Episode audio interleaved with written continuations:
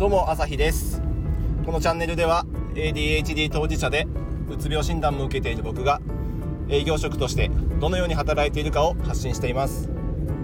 さあ今日も、えー、ポンコツネタいきますよ。今日は、えー、忘れ物してます。今日はですね営業活動にもう必須アイテムと言っても過言ではないノート PC を、えー、忘れて出ました。しかも気づかずに、えー、もうほぼほぼお客さんのところに着くっていうタイミングで、まあ、気づいたので、まあ、後戻りはできない状況ですね。でどう乗り切ったかっていうと、まあ、結論、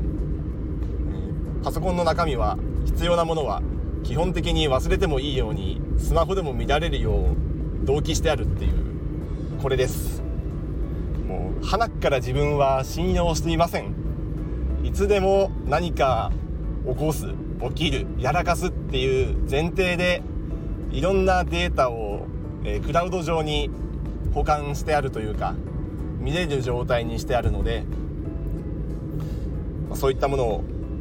忘れてもなんとかまあ、不便はありますけど乗り切れるように準備してあります、まあ、自分を救うのは自分っていうふうに言いましたけど、まあ、いつでもリカバリーができるような状況を、まあ、可能な限りしておくっていうことですよね。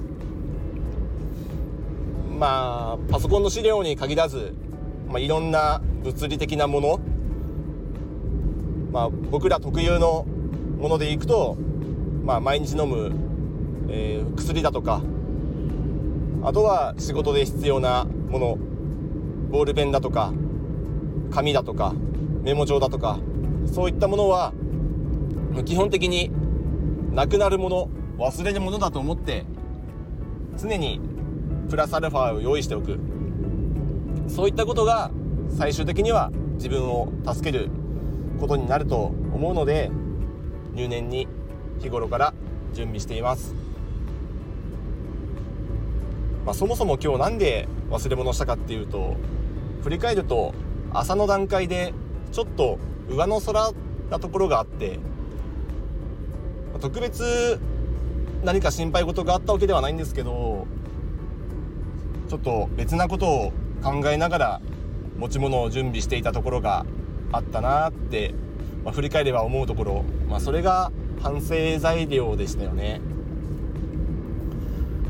じゃあこれをどう改善するかっていうと、まあ、結論多分無理です。これは ADHD なんで無理ですね。まあ表向きは例えばチェックリストを作るとかいうふうにできますけどまあ営業に必要な持ち物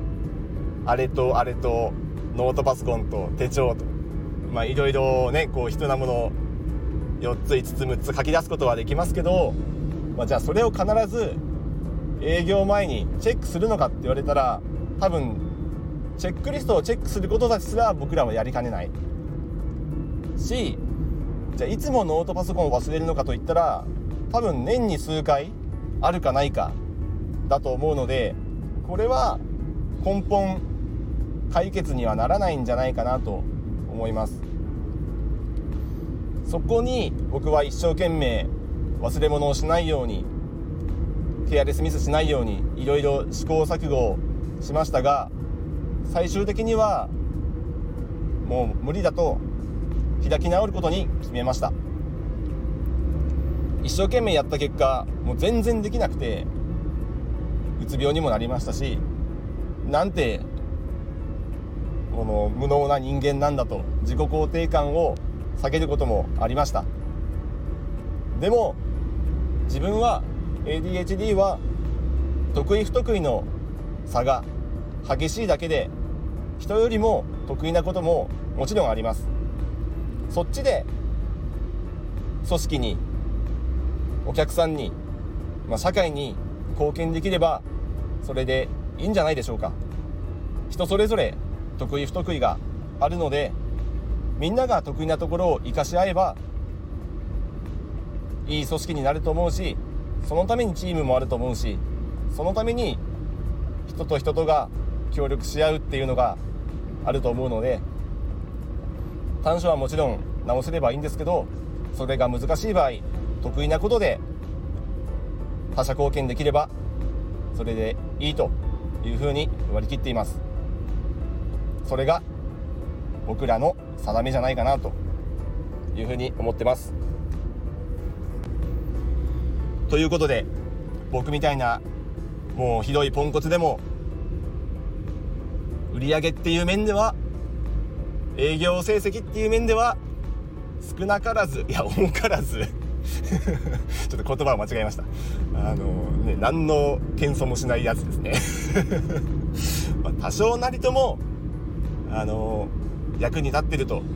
自負するところもあるので ADHD の人はこんなやつでも